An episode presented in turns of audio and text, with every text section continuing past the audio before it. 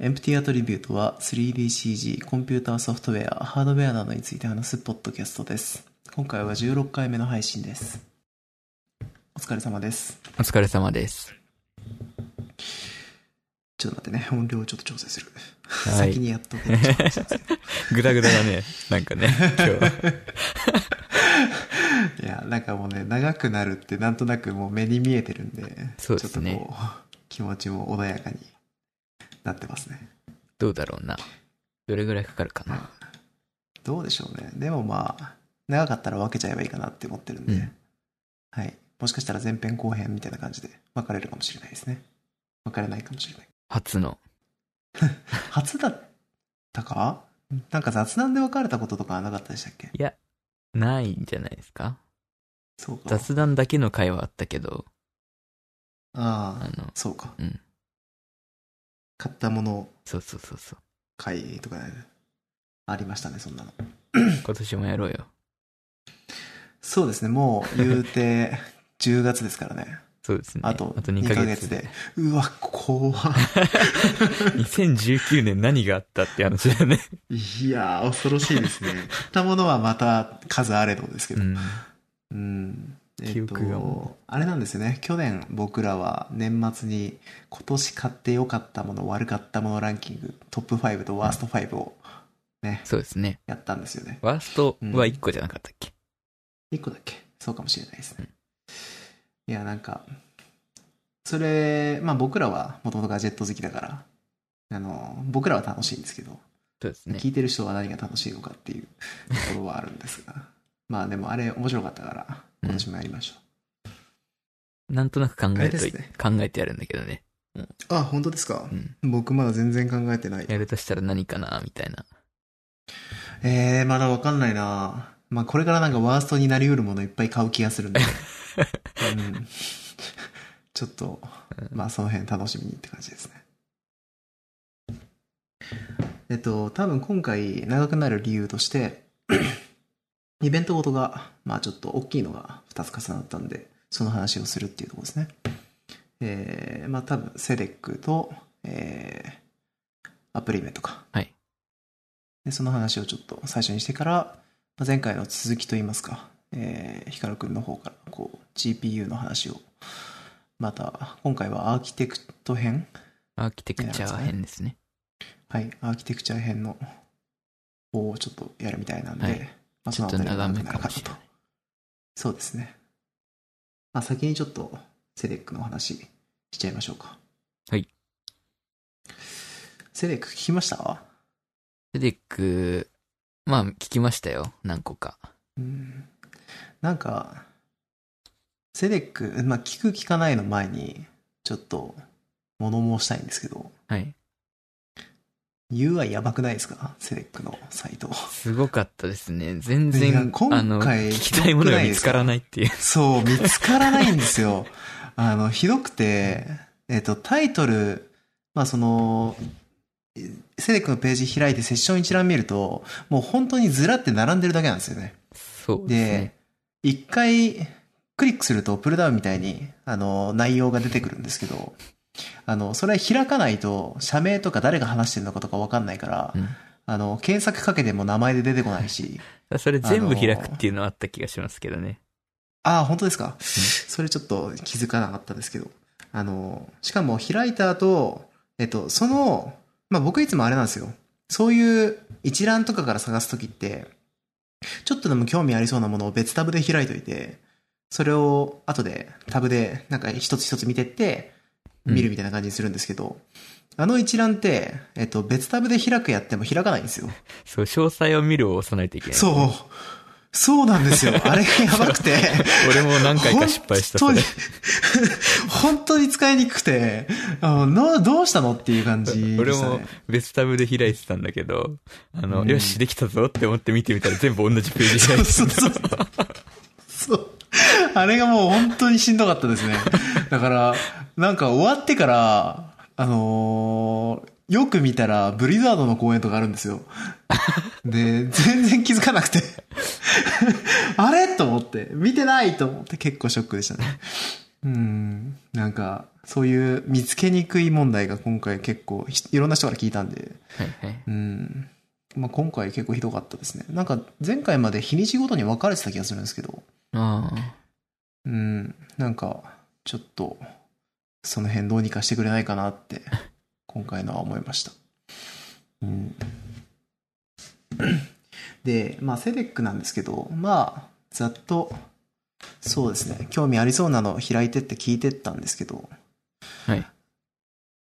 まあその、うーん、なんか、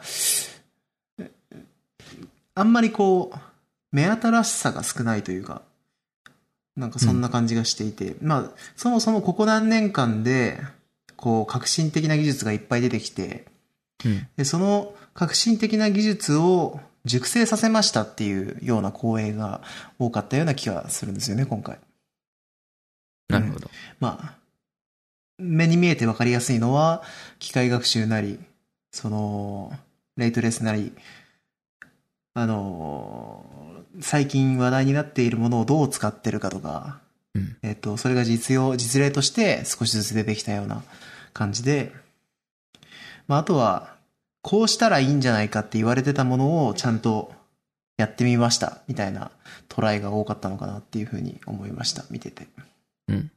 あとは、結構深い話になっちゃうと僕もわかんないことも多いから、あの、全部が全部掘り下げられたわけじゃないんですけど、まあでも、やっぱ大手さんというか、よく見る有名な会社さんがやってる講演は、安定して、まあその、基盤を作ってますっていう講演が多くて、うんその、こういう基礎を作って、あの、運営してますっていう、まあそのスクエアエニックスさんにししても、えっ、と、まあカプコンさん、カプコンだっけえっ、と、まあちょっとそういう有名なうん名前が聞くようなところは、まあやっぱ、ああ、こういうところから改善してんだな。例えば、えっ、と、チャットツールでのその情報共有の改善とか、うんあのーまあ、そういう、まあ、表の、まあ、これあれか。表っていうか、えープランナーさんが使うようなツールを、えっ、と、まあ、大きい仕組みとして、ゼロから開発してってたりとか。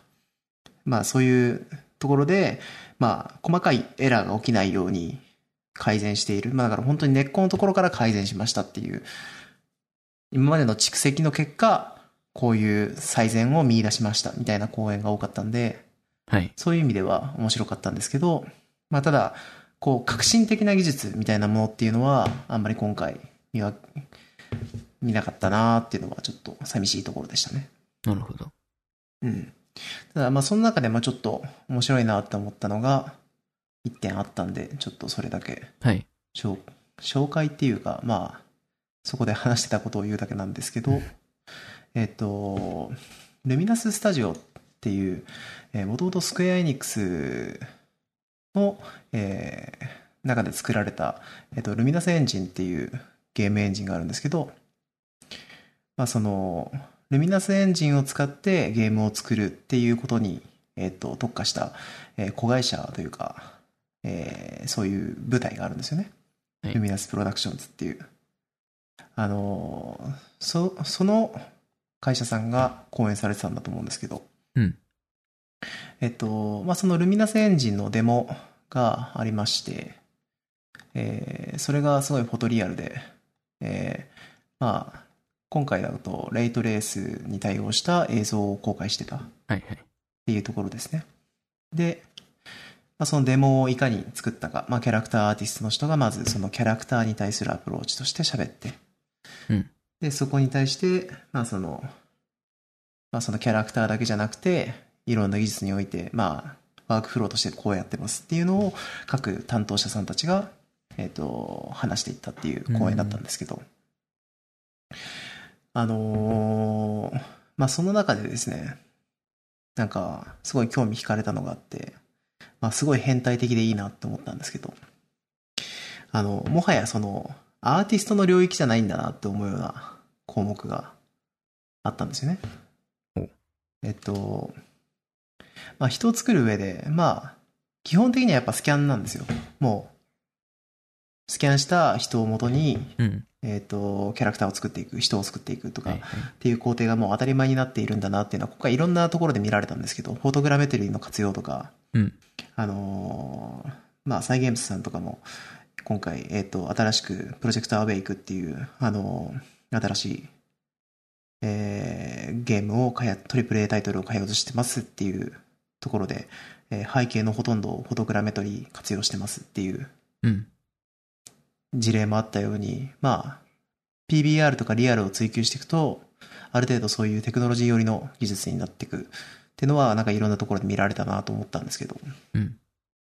まあ、今回そういう、まあも、女性のモデルがいて、そのモデルさんをスキャンしたような、えっ、と、人が、まあ、ゲームの、インゲームの中で、こう、動いてるっていう映像だったんですが、はい。まあ、なんかそれの、今回のなんか終着点というか、えっ、と、まあ、より良いものをどうやって作っていくかっていろいろ考えてった結果、なんか、えっ、と、人間のその色とか色素みたいなものは、もっと生物学とかのところまで掘り下げて、なんか感情とかに、感情とか体調とかに依存するうんっていうところがあるはずっていうお話をしたされてたんですね。はい。まあ、例えば、笑って、まあ、えー感情が高まると顔が赤くなったりとか、うんあの、血の気が冷めると青、青ざめたりとかするでしょ。まあ、そういうのってヘモグロビンの影響とかそういうことがあるっていうことなんだと思うんですけど、うん じゃあその値を持たせたらいいじゃないかっていうことで、うん。あの、キャラクターの表情とか感情みたいなものにステータス持たせて、ヘモグロビン値みたいなものを多分中で持ってて、なるほど。それの 値が変わると、だから表情とかが変わると、その値に応じて少し体の色素が変わるみたいな、うーん。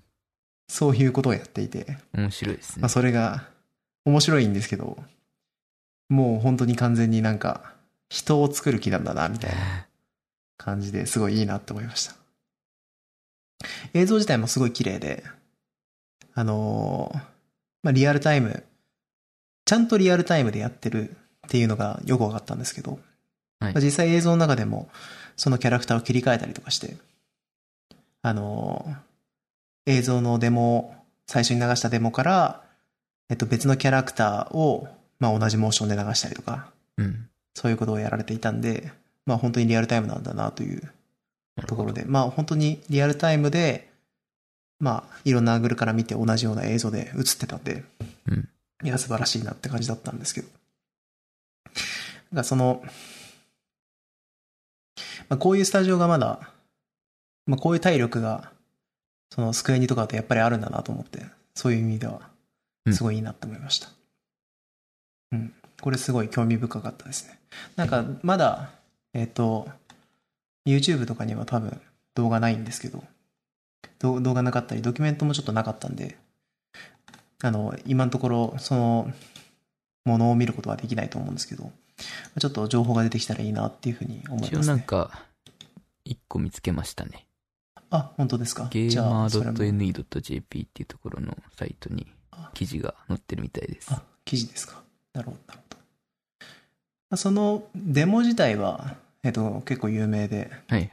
動画自体多分 YouTube に上がってるはずなんで、それはもしよかったら見れたらいいかな、見てほしいかなと思います。うん。はい。まあ、これがセデックの一つ目気になるところで。はい。えーっと、二つ目は、えー、まあ、これ、僕の分野と関係ないところで気になったっていうところだったんですけど、はい。ヒカル君ってボードゲームとかテーブルゲームって、はい。た多分全然ですよね。人生ゲームぐらいですね。 そっか。まあテーブルゲームですよね。うんそうか。あれもテーブルゲームですけど。なんか今、多分、えっ、と、ん稀に見るレベルで、こう、テーブルゲームが盛り上がってるみたいで。 えー、あの、テーブテーブルゲーム市場みたいな。まあ、もともと、やっぱり最近よく聞くようになったじゃないですか、いろいろ。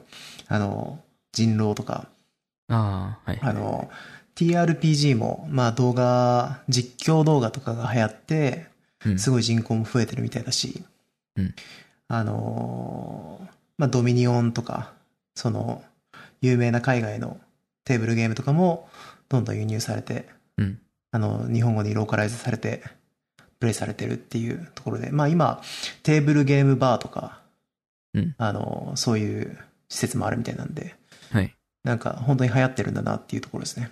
なんかあの、えっ、と、テーブルゲームのコミティアみたいなのもあったりしてほう、あの、みんな同人的なその、自分の作ったテーブルゲームとかを多分売ったりしてるんだと思うんですけど、へー僕ちょっと行ったことなくて。 面でも白いです、ね。それちょっと行ってみたいなって思うんですけど、あの、それとかもやっぱどんどん増えてるみたいですね。うん人が。うん。で、まあちょっと気になって、まあさ僕もともとテーブルゲームとか好きなので、うん。あのーまあちょっと気になって、この間、えーイエローサブマリンっていう、イエローサブマリン名前間違ってたらすいません。ああのはのいボードゲーム屋さんがあると思うんですよ。ボードゲーム秋屋さ葉んという原のかや。つですかそうです、そうです。あのーはいはい。まあそういうものも取り扱ってるあおもちゃ屋さんがあるんですよね。で、そこにはまあ多種多様なボードゲームなりっていうのがあるって聞いたんで、うんあの、行ってきたんですよ、秋葉原の。はいはい。まさに、えっ、と、ラジカンの中のところに行ってきたんですけど、なんか、やっぱこう普通のゲーム買うのとは違うワクワクがありますね。ああいう実物があるものって。ほう。 うん。なんか2個ぐらい買っちゃいました。あー買っちゃったんですね。買っちゃいました。はい。まあそれも、こう、人とプレイして、うん。すごい面白かったんですけど、えーまあ本当はみんなでやりたいなっていう感じで、まあうん2人でやってたんで、ちょっと人数足んないなっていう感じではあったんですが、うん。でもそのボードゲーム、まあ今来ているなっていうところで、なんか、まあそれが、まさかのセデックでもちょっとそういう講演があったみたいで、うんあの、アナログゲーム制作を作られている方々が、その、対談するみたいなえー感じの講演があったんですよね。 なるほど。セデックとはみたいなところがちょっとあったんですけコどン。ピューターエンターテインメントじゃないですね。そうですね。 でもなんか、あの、面白かったんでちょっと見てたんですけど。まあ、なんか普段はこういうのにはあんまり出られないのかなみたいな感じの方々だったんですけど、はいなんか喋り慣れてない感じがちょっとしてたんですけど、うんでもなんか、あの、ふ普段ではない視点で結構良かったですよ。うんうなんんかどっち結構、なんていうのかな。こういうところに出て話す人たちってやっぱり、えー技術的なことのアピールだとか、うん。あの、そういうところが強いじゃないですか。うん。うん。でもなんか、アナログのそういうのって、やっぱ面白いのって、その、人と面と向かってゲームをすることであるとか、うん。あのーそういう、まあその、それをなぜデジタルに置き換えられないのかみたいなうん。話とかもちょっとされてて。うん。なんかそういうのも結構面白かったんで。なるほど。うん、なんか、もっと発展して、なんか、独自のロジックみたいなのができていくと面白いな ってちょっと聞いてて思ってました。全く関係ない話じゃないですもんね。そうですね、もちろゲん。ームですし。だから、結局その、ドミニオンとかも、ドミニオンライクなゲームみたいなのは、もうスチームとかに当たり前のようにあるし、うん。あのーまあもちろん人狼なんて流行った理由はおそらく、あの、デジタル通して、えっ、と、人狼の、まあワンナイト人狼とか、そういうサービスがうんあったりしたっていうのが大きいと思うんですよね。実際のボードゲームが売れたっていうよりは。はいそういうアプリケーションとかが充実して、有名になったっていうのはあると思うんですけど、でもやっぱなんか、その、テーブルゲームっていうのも、こう、まあ、トレーディングカードゲームとかにも近いような、まあ、なんかその、その場の、その、楽しみというか、そういう部分で見てて面白いなっていうのもあったし、あとパッケージングのなんか箱とかがすごい良くて、あなんかコレクションしたくなる感じなんですよね。あ。はいはい。すごい凝ってるんですよ、いちい ち。うん。それがね、すげえいいですね。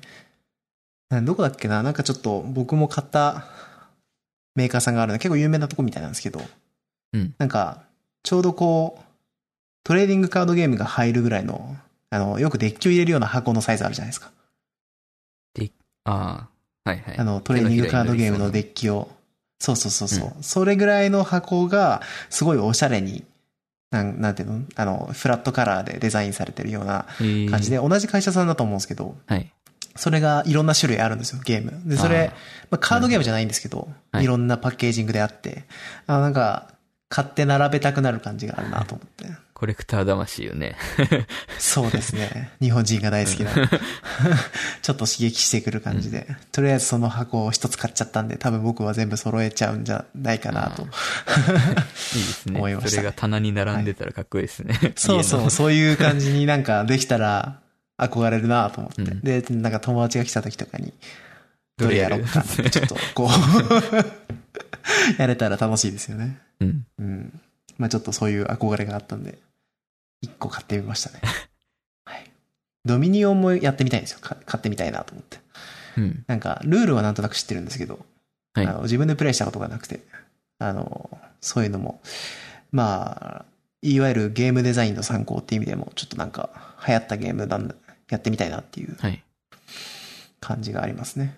まあちょっとセレクトは外れたんですけど、なるほど。あの、そういうのがあって面白いですよっていう話です。面白いですね。ヒカルくんは、心理的読み合いのゲームとか絶対、あんまやんないもんね。ちょっと人の心が読めないからな。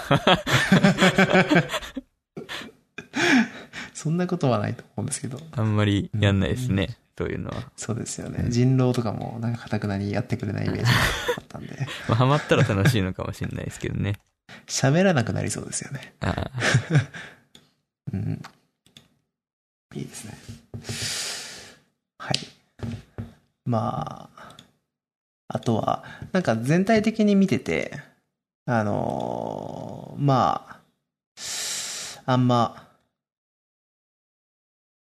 あれなんですけど、えっ、と、まあ、ゲーム以外への技術の流用っていう意味でも結構盛り上がってるのかなっていうのが見てて思いました。そのセレックの内容を見ててですね。まあ、例えば、えー、車の学習とかで使ったり、ああ、はい。してるみたいですね。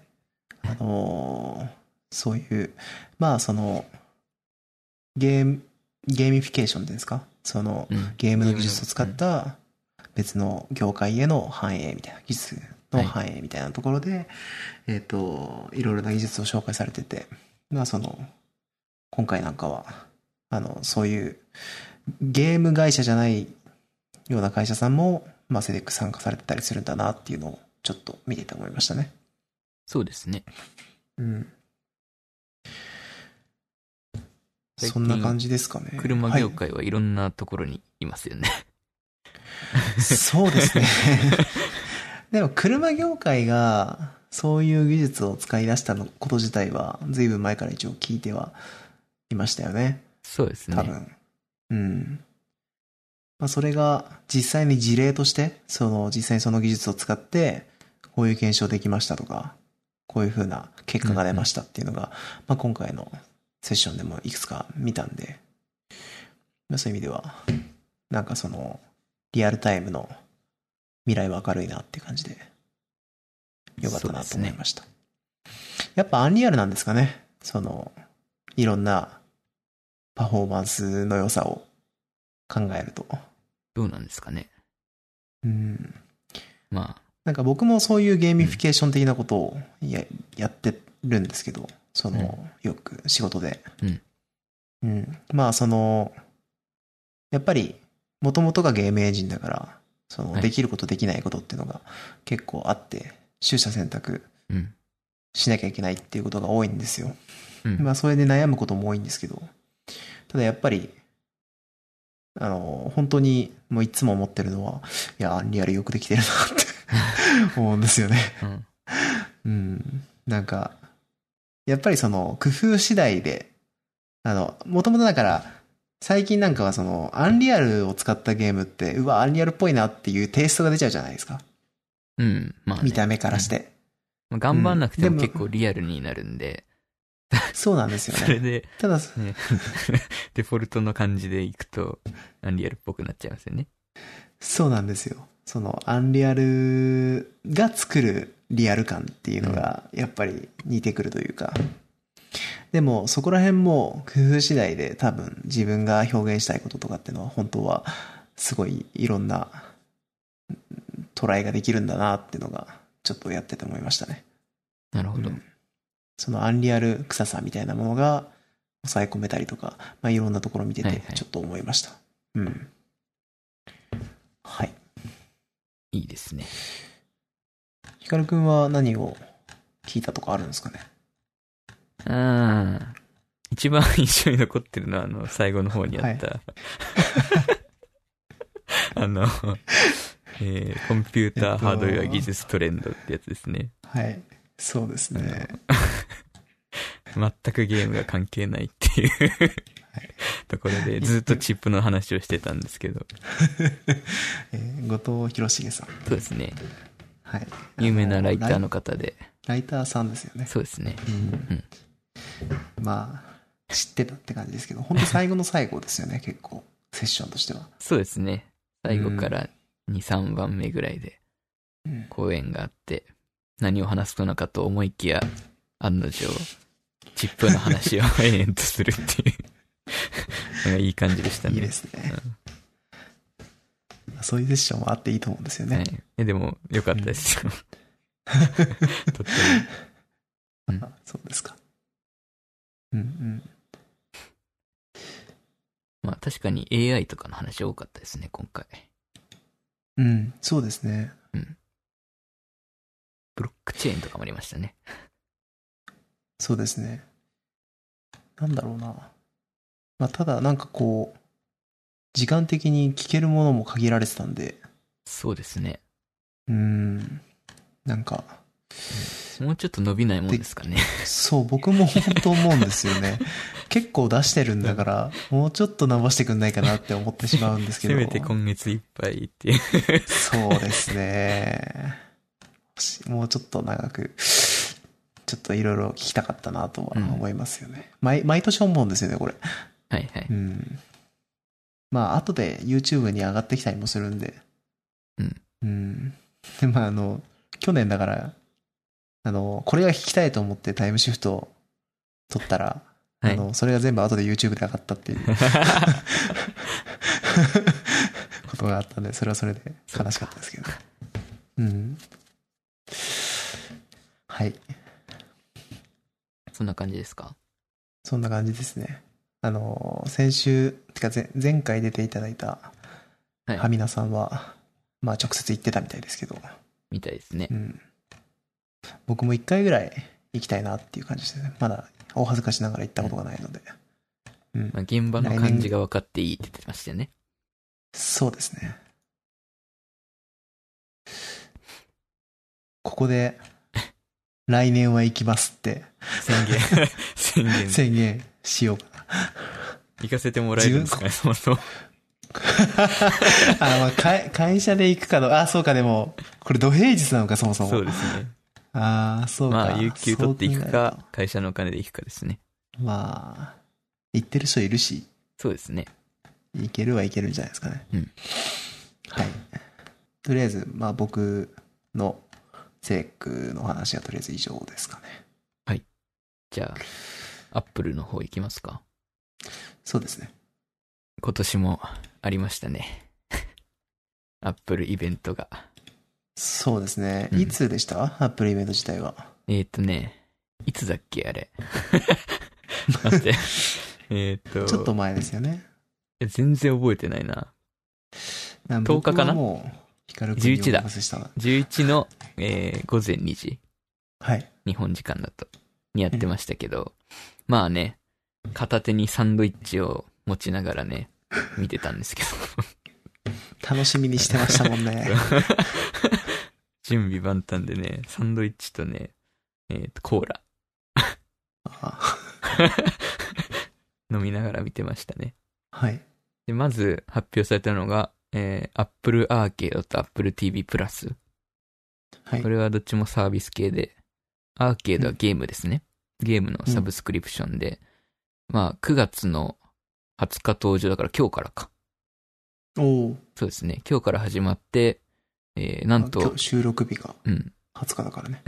月額うん600円で、 100タイトル以上が遊べるっていう、なんかおー、売りとしいていですはねそこですね。600円っていうのは安いですよね。はい。うん。結構、あの、カプコンとかが来て、実際に来てデモしてたんですけど、はい。まあ、その喋るプレゼンテーターの人と、横で実際にゲームをやってる人がいて、 はいはい。ゲームをやってる人は、これミスったら大変だなと思いながら見てたんですけど、 はい。大丈夫でしたね。すごい上手い人でした。あーなるほど。まあでも、うん、どうなんだろうな。これはし成功するんでしょうかね。果たして。結構なんかう、ん。うーん、少なくとも日本では、やっぱ話題になりにくいかなとは思うんですよね。そうですね。うん。まあすでに海外向けのゲームもが多いんじゃないですかね。基本的に。今のところは。うんなんか、それに近いようなサービスなり、まあ、そもそもコンシューマーがその役割を果たしちゃってることが、多分日本の家庭だと多いんで、そうですうね。んうん。多分それになり変わるっていうのは難しいかなというのは正直な話ですうね。ん。まあ、そんな感じでした。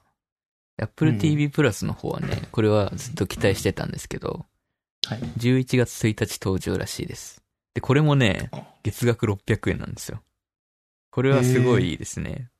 ネットフリックスが1000円以上するのを考えたら全然いいですね。確かに。うん。なんか僕ちゃんと Apple のサービスを把握してないんですけど、うん Apple TV プラスっていうのは、えっと、特別な何かデバイスが必要とかそういうことではないんですかサービスですか単純な。あ、さ、一応サービスで、その、まあ、今だとどうなんですかね。Apple の、Apple TV とか、はい。あとは iPhone とかがあれば見れるし、うん。それ以外でもパソコンとかでも見れるのかな。ちょっとそこはわからないです。なるほど。で、えっ、と、そう、これからね、これから iPhone とか iPad を買う人は、1年は間い無料で見れるんですよ。へー。毎年 iPhone とか買い替えてる人は、まあ、はいずっと無料で見れるっていうね。ああ、すごいですね、なるこほれどは。うんそれずっとの話なんですかその1年間無料っていうのおは。そらく。うーうんん。まあ、ちょっと、見たいのが何個かあるんで、期待ですね。あ、オリジナルも。そうですね、いオリジナルが結構あって、それが面白そうなんで、クオリティも高そうな気がするんで、まだ YouTube で予告が出てるんですけど、それだけで面白そうですね。なんか名だたる監督さんが結構 Apple TV と契約してるみたいなのを聞きましたもんね、前に。スピルバーグが出てましたよね、前回。そうですよね。うん。で、その後に iPad が出てきました。はい。 iPad はなんか、まあうん、 CPU は変わらず A10 フュージョン。まあれはい廉価版というか普通の iPad ですね。プロじゃない方うの。ん。で、画面がちょっと大きくなって、えー9.7インチから10.2インチになったのかな。うんで、まあ、ペンが使えて今まで通り。はい。で、えースマートキーボードが付けられたっていう、付けられるようになったっていうのが多分一番の 売りなんじゃないですかね。うん。まあ、キーボード使いたい人は入門の iPad から使えるっていう、うん。うん。まあそういう売りです。はい。で、ちょっと安くなって34,800円かららしいんで、おーこれはいいんじゃないですかね。買わないけど。まあ、これから買う人に損はないって感じですね。そうですね。初めてう iPad ん買う人の入門機としてというか、うん。 iPad の良さを知るにはこれで十分な感じがしますね。なんか iPad でキーボードを使うっていうのがちょっと想像できないですよね。僕が使ってないからだと思うんですけど。はいはいはい。うん。一応、なんかそ今、iPad Pro でキーボード使ってますけど、はい。 そんなに使わないです。あカフェでちょっと開いたりするときとかに、文字を打つのは便利ですけど、まあ、ノートの代わりにしたいときは便利ですけどね。そうですね。うん。まあ完全にノートパソコンの代わりとして使う人用だと思います。僕、そういう用途で使いたいときはサーフェス使っちゃうからな。そっか。ううんん。まあ、サーフェス、感じ そうですね、同じようなもんですよね。まあ、そうですね。あのキーボードくっついちゃったら本当に同じようなもんですね。そうですね。はい。 で、あの、はい。 Apple Watch ですよ。なんか言おうとしました、今。いや、あの、iPadOS はいつだっけと思ったんですけど。あ、iPadOS も今日からじゃないですか、あ、マジですかじゃあ、更新しなきゃですね。今日からか25日からかどっちかですね。はいはい。なるほど。で、えー、Apple Watch がやっと出ま したよ。これ出ないかと思ったんですけどすいませんね遮ってしまってはい。うん。えー、シーズンじゃない、シリーズ5ですね。はい。うん。前回の4からだと、見た目は変化なしで、えー、チップも S5 S4 から S5 にはなったんですけど、基本的には性能の変化はなし。うん演算性能は変わらず。で、うんえーディスプレイがですね、なんと、Always On で常時点灯になったんですね。うん。これが一番のニュースです。で、うんえー電子コンパスがついた。なんで、マップとかで向きがわかるようになったって感じですかね。うんこれも今までなかったんですよね。わ割と不便でした。で、えっ、と、セラミックモデルとチタンモデル追加。はい これが、自分的にはいらないんですけど。うん。で、その常時点灯でも、えー18時間バッテリーが持つんで、まあ1日持つっていう感じですね。今までも。も交渉18時間だったんですけど、ただ18時間と言いつつ、S4 とかは2日ぐらい持ったんですよ。はい。で、今日買ったんですよ。 ちなみに。うん。うん嬉し買っそうな。たんですよね。買って、はい。まあ、10時半ぐらいに受け取って、朝の。はい。で、11時につけたんですけど、でその時にバッテリー70%ぐらいあったんですね。その開封時に。で、うん今見ると、えー20%ぐらいになってるんで、ああ、まあ本当に18時間なんだなっていう感じです。そうですうねん。まあこれはしょうがないですよね。ある程度は。ちなみにちょっと聞きたかったんですけど、はい。あのー、もともと i- Apple Watch って、はいあのー、手手首を返すとし点灯するじゃないですか。はいはい。あの、あれがあったら、そもそも必要ないでしょっていう多分今までの仕様だったんですよね、きっと。そうですね。うん。それが、な、なんで常時にする必要がそんなにあったのかっていうのは、えっと、そんなに正確じゃなかったとかそういうことなんですかいや、そうじゃないんですけど、結構ね、結構でもないな。週に1回ぐらいね、手首返さないで見たいなっていう時があったんです よね、個人的には。あの、例えば、電車のつり革に捕まってる時とか。はい。あー、なるほうんど。手首返せないんですよ。確かに。手首を返せない状況とか、あとは会議室で、なんか偉い人と会議してる時に、くるってやってみ、時見るわけにはいかなかったりと ああー、か。なるほど。あな るほど。んあーすごい合点がいきましたね。まあそういう時ですね。はいはい。なるほど。で、この Always On が可能になった秘密としては、その、何ですかね、これ、ディスプレイドライバーが新しくなって、ハードウェアの。はで、い。ディスプレイのリフレッシュレートをですね、フレキシブルに変更できるようになった。60フレームから毎秒1フレームまで落とせるようになったんで、まあ書き換えの回数が減って、電力も下がったっていう、そういうことらしいです。うん。うんで、えっ、と、一応、常時点灯じゃないモードにもできるみたいだったんで、うんちょっと、常時点灯した時としてない時でどれぐらいバッテリー差があるのかは調べたいですね。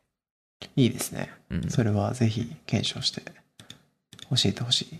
うんうん。その、さっき直接会ってたんで、えっと、時計の感じを見せてもらったんですけど、まうあ、ん非常に早くなってましたね。そうなんですよ。はいヒカルくんが前使ってたものっていうのが、うんまあ比較対象がもう本当にあったんで、そこに。えっと、はいはいそれで比較できたんですけど、まあその、3世代前だったんでしたっけそうですね。S2 から S5 に変えたんで、3世代分の進化があったんですね。まあ体感どうですか体感はですね、まあ、S2 の時って本当に遅かったんで、そもそもアップローチで何かをしようとは思わないというか、もう発想すらないみたいな感じだったんですよね。うん。アプリなんて広く思うなら何時間かかるんだみたいな。 何時間は言い過ぎですけど、 でも、は何何秒とか何十秒単位で時間がかかることもあったんで、うん。まあまああんまり実用そうですね。じゃないって感じですね。ただ、この S4 はね、あ S4 じゃない、S5 はね、あの、画面がまずでかいし、はい。で、本当に早いんですよね。おーまあ、4から変わってないですけど、その演算能力的には。はい。 4から劇的に速くなったみたいで、うん。 2からだと多分300%以上速くなってるんですよね。で3から比べても2倍の速度になってるんで、うん。 これはね、ガンガン使っていきたいんですけど、ガンガン使うとバッテリーが足りないっていうね。あのー、2の時は最初からあのスピードだったんですかそうですね。ああ、なるほど。じゃあもう本当に、えーその当時はアプリケーションを使うって感じじゃなかったって感じなんですうね。ん。まあこんなもんかと思ってましたけどね。うんうん。なるほど。あとはあれだ。容量が多くなりましたね。S2 が8ギガ。内部のストレージですね。で、えー S5 が32ギガになったんで、音楽入れたスりとトレかーね。ジ、あ、そうなんですね。そそうですねういう使い方もできるんですうね。ん。うん単純にアプリケーションをインストールするとかそういうのだけじゃなく、ではなくですね。iPhone から直接音楽を入れたりとか、すると、あれまっあて単体で使えるっていう。スタンダーローン的にこうアプリケーションが入ってる状態なんですかそれともあ、携帯からアプリケーション読んでる状態なんですかスタンドアローンで、だんだんスタンドアローン化してきてですね、この Apple Watch も。はい。 S2 だと、まあ結構 iPhone 頼りなことが多かったんですけど、うん、 S5 の新しい OS になってからは、あれなんですよ。アプリケーションストアもこの Watch 上で操作できるというか、へー見れるようになって、インストールもできちゃうっていうね。うん一応今あれ、でしたっけそういえば。あ何ですかアプローチ用の OS が出たんでしたっけあそれはもともとああ、そうか。失礼 WatchOS しっまてしたいうのがあって、今はい6っていうのが最新ですね。うん。で、えーっと、まあ、アルミ、ステンレス、チタン、セラミックか。4種類のうちの、ステンレスモデルにしたんですけど、うん。ステンレスモデルからはセルラーモデルしかなくて、GPS とセルラー、その、携帯電話回線が使えるモデルですね。うん。せっかくなんで、今 au 使ってるんで、け契約してみたんですよね。うん使うことがあるのかはわからないです、これ。あでも300何十円で、あの、ウォッチ単体でその通信ができるようになるんで、まあ、1、2ヶ月使ってみようかなっていう感じです。まあそこから、まあ、極論あれか、携帯を持ち歩かなくてもメッセージの確認とかはできるっていうことですかあとは、ポッドキャスト聞いたりもできるし、あ、それいいですね。これはちょっといいですよね。通信制限は、通信制限は多分、携帯と同じ契約になるんだと思います。あー電話番号も携帯のやつに紐づくんで。で、携帯が今20ギガのプランなんですけど、20ギガを切ったことがないんですよね。うあのん。、なんていうんですかね、繰り越しで前の月のやつが入ってくるんですけど う、ん。あ大体20ギガを切ったことないん ですね。すごいですね。だいたい月の初めで35ギガぐらいあって、はい。はい。でそっから20ギガを切ることがないっていう。なんでまああ、そんなに使うことはないんだと思います。うん、あ僕もでも、あの、えっと、もともと LINESIM で、えっと、はい10分の1ぐらいのプランを多分使ってるんですけど、2ギガぐらいしか多分容量がないような、はいえっと、ものを使ってるんですけど、えっと、多分2ギガ切ったこと1回もない。本当ですかはい。僕は本当に使わないんで、ああの、携帯を外で。あ、なるほあど。の、外で、外いるときは本読んでるか、Kindle で本読んでるか、うん。あのーまあやってもその、ポッドキャスト聞いてるぐらいなんうんで、うん本当に使わないんで、そうですね。全然切らないですね。 2ギガはちょっと自信ないですね。そもそも外で動画見たりできるほど回線が強くないんで、LINE シムとかだと。そうなんですねう。ん。そうですね。なるほど。 だから見る気にもならないって いう、いい感じの。それはいいんです かね果たして。あのー、Twitter とか LINE を使う分にはうん。ね無限に使えるんで、まうんあ、それは使いますけど、ぐらいの感じですね。うん。あとは、あの、常時点灯だとプライバシー的なところがちょっと心配だったんですけど、こはれい。もね、あの、iPhone 側の設定で、その、す君みま、せんおおよくわかりませんな んまあで、でしょうな。 ななんでだ ったの今。わかんないですけど、かなりシちゃんリとが入り勝まし手たよ。に、あシリか。アップローチのシリが勝手に動き出しました。ああ、びっくりした。ビビるわ。はい。まあ、その、なんだ、 なんだっ け。あえの iPhone ーと側の常時点設灯が定で、はいえー機密コンプリケーションを非表示っていうのをやると、ちゃんとね、あの、くるってやった時だけ、その今日の予定が見えたりとか、ああ。今来た LINE のメッセージが見えたりとかするんで、これはいいですね。あそうか、その、その、まあ要はプライバシー的なところっていうのは、メッセージが来た時に光ってるから、どの角度からでも見えちゃうってことですそか、うそうそう、そうですね。ああ、なるほど。例えば、釣り革捕まってる時に、こいつうん今日10時から会議あるんだ、みたいな。それでタイ、ゲームのタイトルとか出てたら最悪ですもんね。うん ただこの買っ。て直後だと、これ全部オフになってて、全部見える状態だったんで、あこあ、れなるはほど。注意かもしれない。確かに、それは確かにちょっと注意ですね。うん。 こいつ今日予定ないんだとかもちょっと恥ずかしいですよね。うん確かに。今日の予定なしって出るんですけど。うんまあでも、すごい良かったです、買って。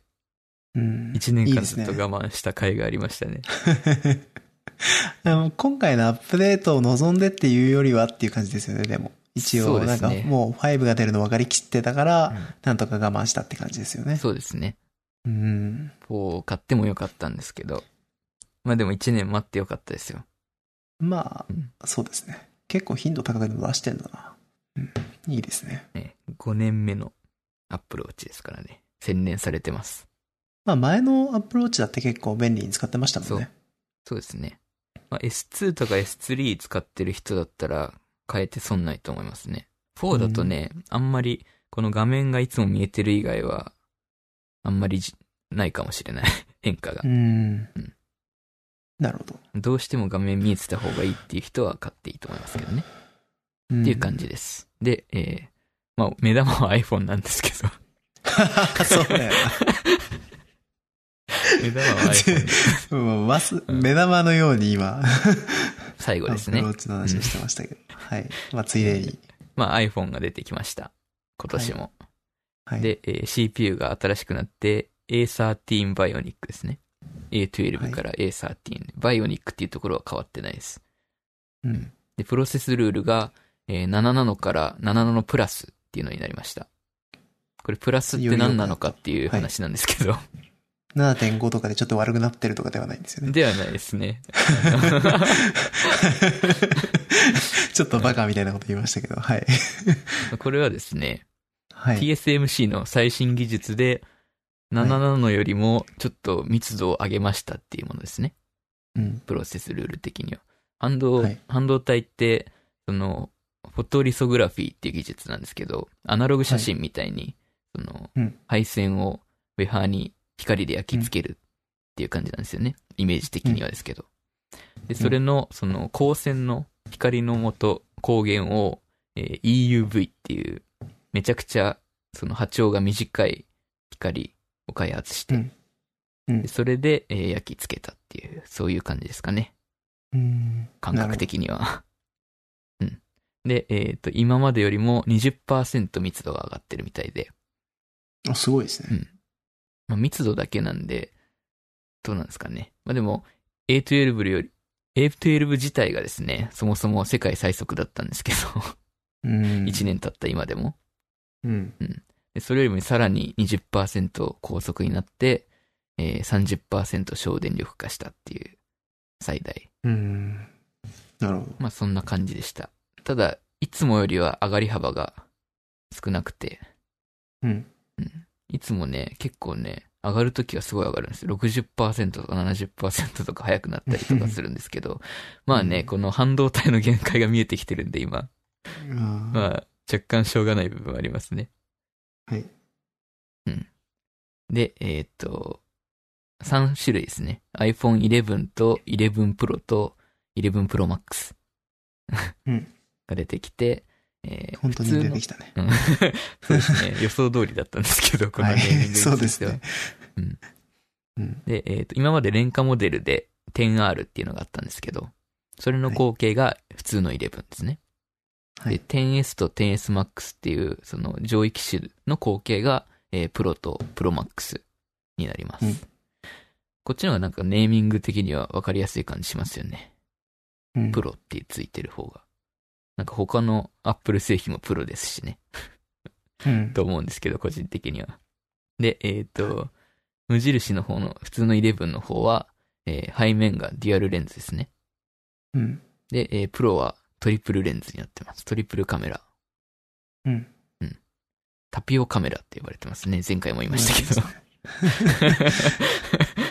まあ、本当にタピオカメラだったっていうところです。前情報通りのうん。タピオカメラになってきま したね。うんで、えー新たにこう追加されたのが、えー広角レンズですね。より広く撮れる。その近くでも、うん、なんていうんですか、画角が広く撮れるっていうレンズになります。これは結構便利なんじゃないですかね。近くの、なんか、食べ物とか撮るときね、聞いて撮んなきゃいけなかったのをそのまま撮れるし、はい。いいと思います。個人的には。であとは動画もすごい綺麗になった。手ブレ補正が強くなったりとかね。で、なんかうんニューラルエンジン自体も高速化してるらしくて、それのおかげでなんか機械学習を使って写真も綺麗に撮れたりとか、あとはナイトモードも今回追加してきて、あの、あれとんでですね、夜景モードというか、ピクセルにも入ってますけど、夜中綺麗に撮れるモードですね。うんうん。これどれぐらい綺麗なのかちょっと、本当は実際撮って試してみたいんですけど、今回はちょっと見送ります。うん。で、えー他はですね、U1 チップっていうのが載ってるんですよね。これがすごいんですよ。 うん。これがですね、ウルトラワイドバンドっていう超高帯域の無線通信によって、そのお互いの位置、その iPhone11 が2台あったら、あお互いの位置が、えーまあ、数センチぐらいの誤差でわかる。あ。はい。センチオーダーでわかるっていう感じですかね。はい。なんで、えー例えば、今実装されてるものだと、えー AirDrop っていう iPhone 同士でその写真とかを送ったりできる機能があるんですけど、はい。向いてる方向の iPhone に送れるっていうか、向いてる方向にいる iPhone が一番最初に表示されたりとか、うん。そういう感じですね。あとは、今なんか、落とし物防止タグを作ってるっていうアップルが噂があるんですけど、まあ出てきたら、出てきてこの UWB に対応すれば iPhone を使って、その、部屋のここにあるっていうのがわかるようになる可能性がありますね。なんか一応イメージしてるのだと、うんあの、壁越しにこう、あの、赤く表示されたりとかするイメージなんですけど。ああ、そうですね。なんかボールハック AR 状と態かでね。そうそうそうそう、うんそういうイメージですね。あとなんか AR ゴーグルも開発してるっていう噂がありますけど、ええー、そうなんです か。あ、こそれれちは噂ょっと楽しみですまね。だ噂ですけど、はい。なんかいろいろできそうじゃないですか。この AR ゴーグルと U1 チップ使ったら。うん、そうでなんすかね。、ね、シューティングゲームとかできそうじゃないです か、二人で。 そうですね。なんか、シューティングゲームというか、なんていうんですか、カバーゲーみたいな。絶対なんか本来想定してない使い方をするやつが出るだろうなとは思いますね。うん段ボールの銃に iPhone くっつけてさ、 ああ、あの、スイなるッほチでどそんなのありましたスイよね。ッチで。 うんそうですね。 完全にスイッチですね、それは。そうですね。うん。まあそういうのができそうな気がしますよね。そうですね。で今回の、あの、プレスイベントのところに、ジョニー・アイブが来てたらしいんですけど、ジョニー・アイブって元アップルの今年辞めた方ですね。最高デザイン責任者の、初代 iMac からずっとデザインしてきた方なんですけど、はい。この人がですね、あの、展示品の iPhone に近づきすぎて普通に、普通に注意されてたらしいです。 なんとも言えない気持ちになりますね、それは。はい。まあ、そんな感じでしたね、イベントは。なんかでもこう、今回の iPhone の、まあ、タピオカメラうん、のデザイン見て、なんかこう、ちょっとうん。悲しい気持ちになるの僕だけなのかな。あの、写真見たとき、まあ、こんなもんかって思ったんですけど、今日実物、実物を見てきたんですよね。はい。そしたら意外とね、 かっこよかったよ。ああ、そうですか。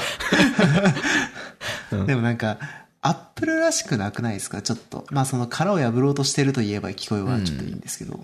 どうですかね。まあでなもんか、今ま個での人的には、好きです。とは言っておきましょああ、なるほう。うど。ん。 まあ実物見てないからな、うんなんとも言えないですね。なんか写真より実物の方が印象的には良かったかなっていう。うんうん。なんかホームボタンまで削ぎ落として、あの、シンプルを極めた、はい。その、機能美に、うん後ろに、あのいかついカメラ3つってどうなのかな とちょっと思わなくもないんですけど。うん、ただ、まあ見たときは結構思う人はいるかなとは思うんですね。ただ実際に見たヒカルくんがそういうんだったら、ちょっと実際見てみたいですね。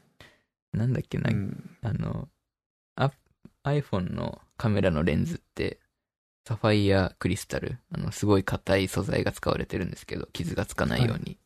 なんかあれが、2台が、その、こすっちゃって、2台 の iPhone が。はい。今回の i- 11って、ちょっとカメラが出っ張ってるんですけど、はい。それで画面に傷がついちゃったみたいな記事が、どっかにありましたね。ああ。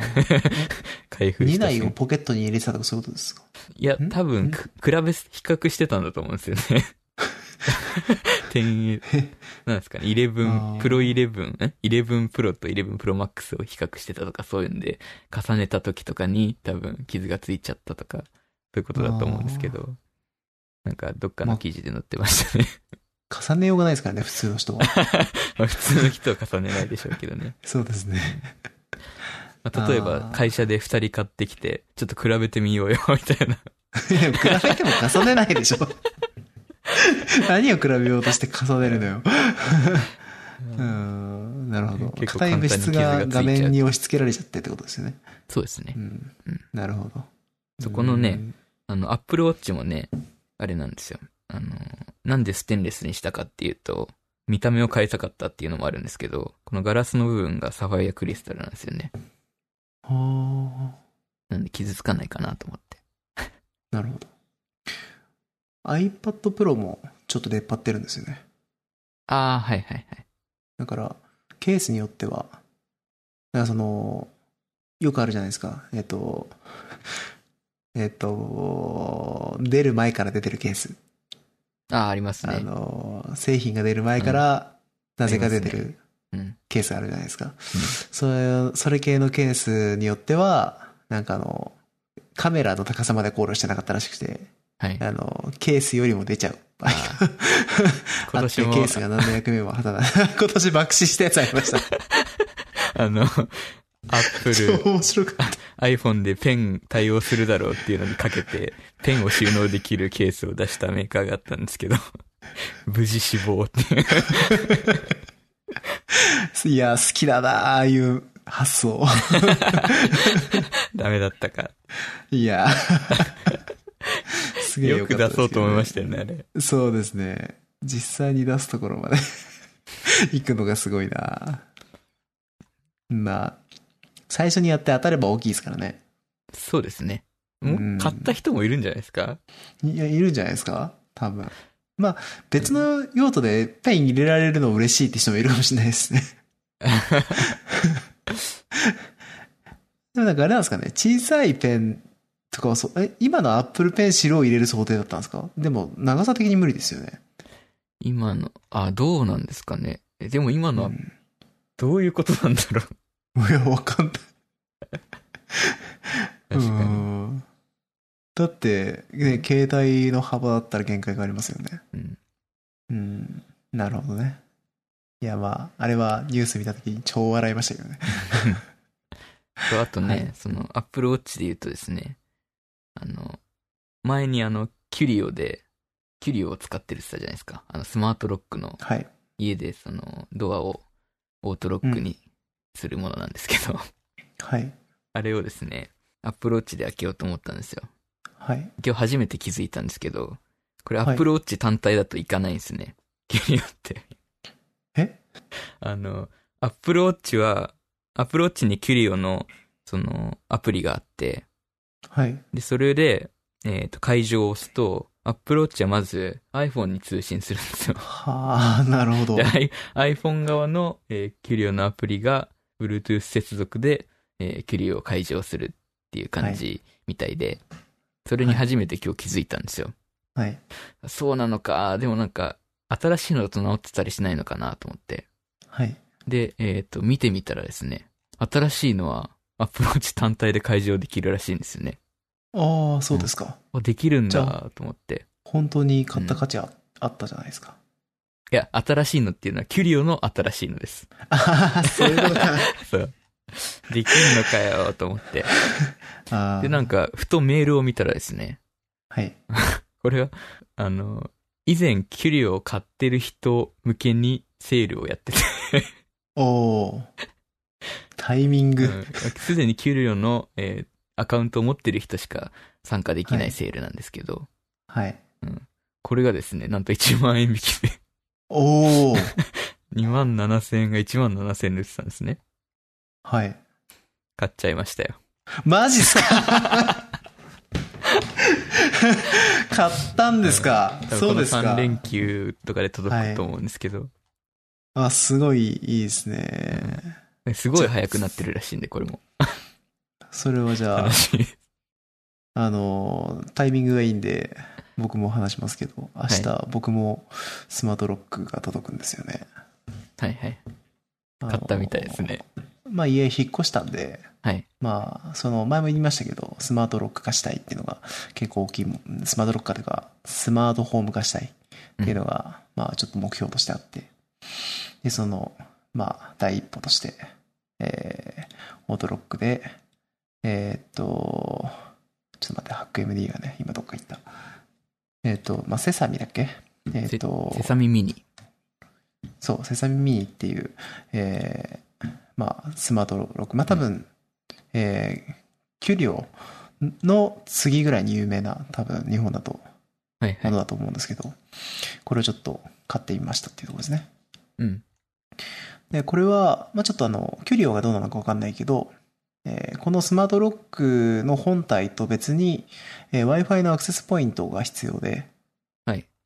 それがないと、えーアプリケーションから操作ができないっていうものなんですけど、はい。えっと、まあ、レビューを見てる感じで言うと、えーかなり評判がいいのと、えーかなり、えっと、あれですね、えっと、サポートがしっかりしているみたいで、うん。なんか、鍵の形状が合わなかったりしても、なんか 3D プリンターでそれに合わせた、なんかカバーみたいなの作って送ってくれたりするらしいんですよ。うーん。なんかそういうのとかもサービスがすごいいいって書いてあったんで、なんか、それに惹かれて、ちょっとセサミにしてみた、見たってとこですね。なるほど。ヒカルくんと別なのかって、ちょっとひ比較してそうみたでいってすのもあねったんです。けよど。かった、これ買わなくて。 ちょっと悩みました いや、な悩んでないけど。 ああ、そうですか。うん。まあちょっとそれを。これは、このア試クしてみようセスポイント買わなきゃいけないんですかえっと、買わなくても使えるんですけど、はいえっと、買わないと、えっと、Bluetooth、あ Wi-Fi ではできないのかなえっと、うんアプリケーションから操作ができないんだと思います。それはあれ Bluetooth で、キュリオも同じで。ああ、そうなんですね。あの。あアクセスポイント、そうですね。アクセスポイントもあるんですけど、アクセスポイントうちはなしでやってて、なしだと、えーアプリからその近くにいる時しか開けられない。あ Bluetooth 接続なんで。っていう感じですね、ぼキュリオの場合は。あ、そうですね。なんか、アプリケーションも結構よくできてるみたいなんで、うんこれはいいかなと思って買ってしまいましたね。あの、あれらしいですよ。iOS だと、あの、携帯をトントンってノックすると開けられたりとかできるみたいですね。えー、 面白いですね。うん。私まあ、なんか僕なんかは鍵を閉めたかどうか不安になること結構多いんで、まあ遠隔操作ができたらいいなっていうのもあって、ドアをトントンでは開けられない。ドアとトントンでは開けられないんじゃないかな。そ れだってやばいっすよね。 そういや、でもあれか、自分が Bluetooth 内に入っててっていうことならわかるけど。あの、あれですう。んあの、いあるじゃないですか。合言葉的なトントンが。トンああ。トントトンだと開くみ たいな。よそれない のやばいっすね。くあるじゃないですか。でも、セサミ見てて、あの、なんかいろんな人がこう、こういう風に使ってますみたいなのを上げてるんですよ。はい。で、まあスマートスピーカーとかとつないで、つなげてやってますみたいな人結構いるんですよね。うん。で、その中で見てて、んって思ったのが、あのーホームに、えっと、毎朝、行ってきますって言うと、まあ、そのウィークワードの後に行ってきますって言うと、うん。天気予報とか教えてくれた後に会場するようにしてますみたいな。言ってたんですけど、それ外から開けられるよなと思って。 確かそれ結構やばくないかってちょっと思ったんですけに。ど。そううですね。ん。まあ、そういうのはあるんで、まあなんとも言えないですね。うん 外から大きい声で言えばね。開くんじゃないかな。でだって、本当やっぱ使って思いますけど、ホームの、あの、感度ってやばいんで、本当に。うんうん。家の端から端まで遠く感じなんで、まあ大きい声出したら普通に反応するだろうなってそうですね。感じですよね。まあ、そうですね。楽しみまあ、です、それね。でもなんか、うん、そのスマートロックをなんとか繋いで使いたいから、うん。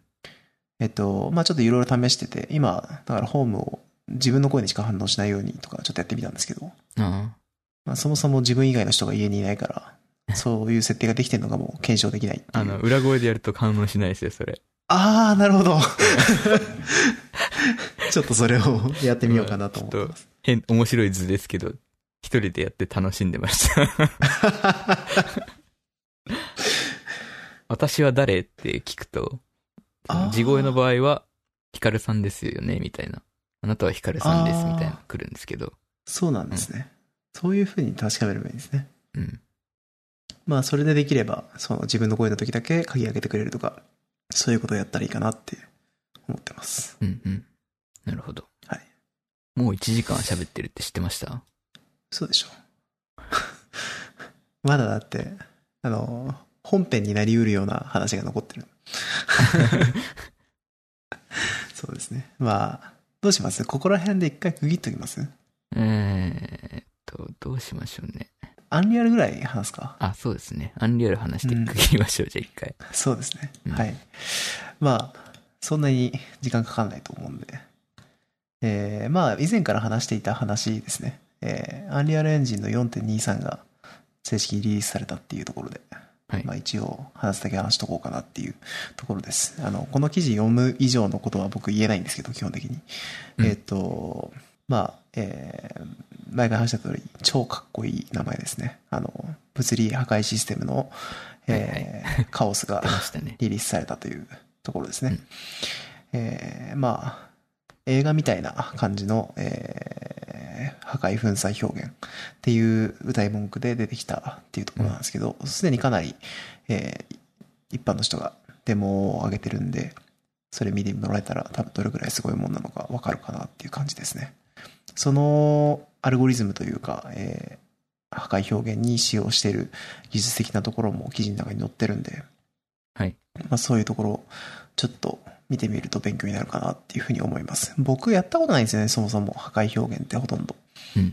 からちょっとピンときてないんですけど、まあその、リアルタイムの破壊表現にしては、まあ確かにすごい映像を見てる感じは綺麗だなっていうところで。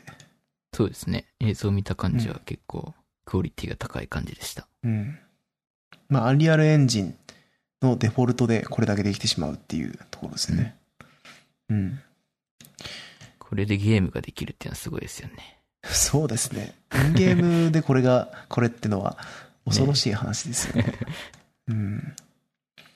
まあ、だし、多分これからどんどん使われていくであろう、リアルタイムレートレーシングとかと相性が良かったり、その、破壊表現ってことはベイクされないってことだろうから、うん。あのーまあ、光の表現とか多分難しくなっていくんでしょうけど、まあ、そういうのも、あのーレートレーシングとか使うと、もしかしたら、あのー表現自体は、表現のクオリティ自体は維持したまま、その、破壊表現っていうのもできてったりするのかなっていうのは、ちょっと想像ですね。はい。うん。あとは、えーリアルタイムレートレーシングがなんか改善されたっていうふうに書いてますね。おうえーまあこれは、なんか見てる感じ、本当にただ改善したっていう感じです。あの、安定性とか。うーんえーまああと、今までちょっと不安定な部分っていうのがあったんで、そういうところっていうのを改善したのかなっていう感じですね、読んでる感じ。なるほど。うん。あれでしたっけコマンドからしか呼べないみたいな。今までそうだったんですけど、あれ多分公式じゃないんですけど、僕が見たやつで、なんかその、ポストから使えるようにする、えっ、と、プラグインみたいなのを公開してる人いたんで、うーん。なるほなどん。か、今、もうちょっと扱いやすいんじゃないかなって気がします。そうなんですね。まあ、本当にポストから扱えるんじゃないかな。ちょっと、ちゃんと見てないですね。うん僕がやった時はコマンドからしか使えなくてちょっと使いにくかったですけど。うん。なるほど。あと、えー、なんか、あれですね。サブスタンスで前話したことありますけど、バーチャルテクニ、 バーチャルテクスチャリングっていう仮想テクスチャリングが、えー今は回いペータ版として実装されたみたいで、うんまあこれは、えっ、と、テクスチャのあのメモリの使用方法みたいなのをうん改善して、その大容量のテクスチャを使えるようにしようっていうもので、はい。えーまあ多分サブスタンスとかと似たようなものが実装されたのかなっていうところですね。なるほど。うん。あとは、アンリアルインサイトって、まあ、デバッグツール、まあデータの収集ツールみたいなのが実装されたみたいです。これもベータですね。うーん。うん。ワコムのタブレットサポートって書いてありますね。お、本当ですか新機能、実験的機能らしいですけど。個人的にちょっと気になりますね、それ。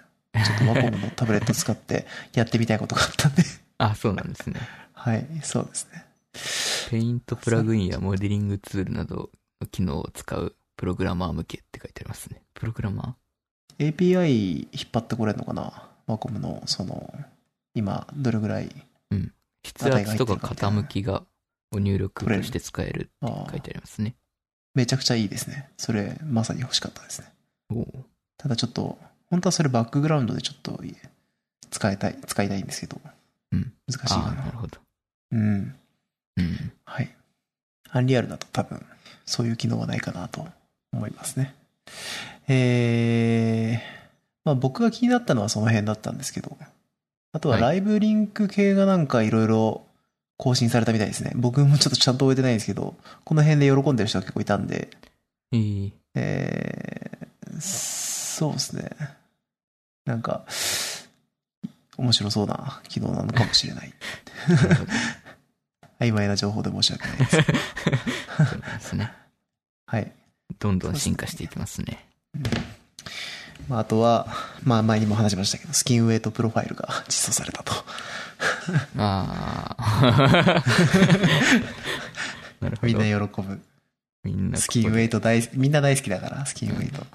み、まそうあ、ですね一番いい作業ですよね。やっぱりね、 デザイナーとしては、一番面白いところですよ。そうですよね。スキンウェイトと UV 展開、みんな大好きですね。ね。苦行ってやつですね。それをアンリアルでもできると。そりゃいいですやっね。たね。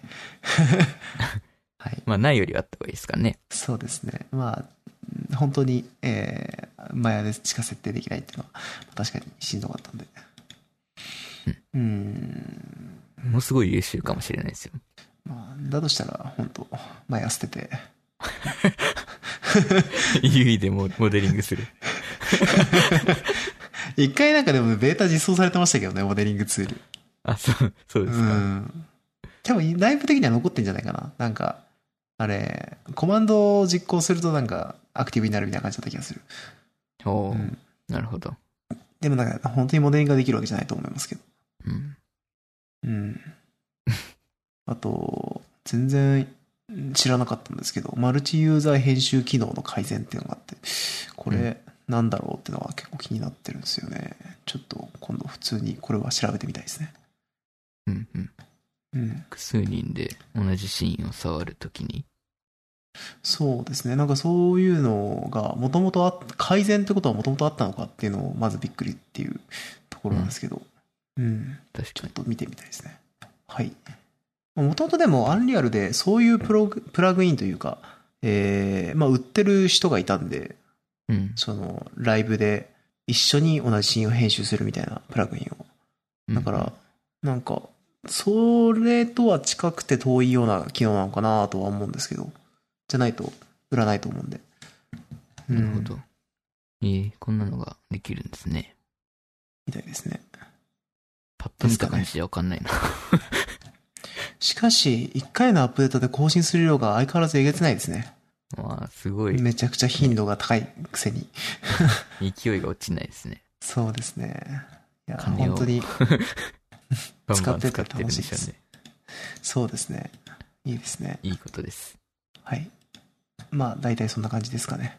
はいまあ個人的に一番気になるのは、やっぱ顔数はもちろん気になるんですけど、うん。うん。まあなんか、だんだんだんだん、その、パフォーマンス的な改善も増えてきてるんで、うん。まあ、今僕が使ってるの、プロジェクトで使ってるのって4.16とかなんで、そこから上げた時にどれぐらい改善するのかなっていうところは気になりますね。うんうん。まあ余談なんですけど、はい。あのー最近まで別のプロジェクトで、えー4.21を触ってたんですよ。うんあのーまあ、多分ここ2、3ヶ月ずっと4.21でブループリント組んでたんですけど、はいあの、そこから、まあ、最近久々に4.16でブループリント組み始めたら、全然し、その、違う部分っていうのが結構あって、うん普通に戸惑ったっていう 話ですね。うん結構変わるもんですか。そうですね。なんか、細かいところなんですけど、なんか、やっぱ便利になってんだなと思いました。なるほど。新しいやつの方が僕は好きです ね。うん。そうですか。はい。以上です。じゃあ一回切るって言っときますか。そうですね。じゃあ。後で繋げるかもしれないけど、 そんなに長くなんなかったわ、まあでうんも、8分弱ぐらいですかね、今。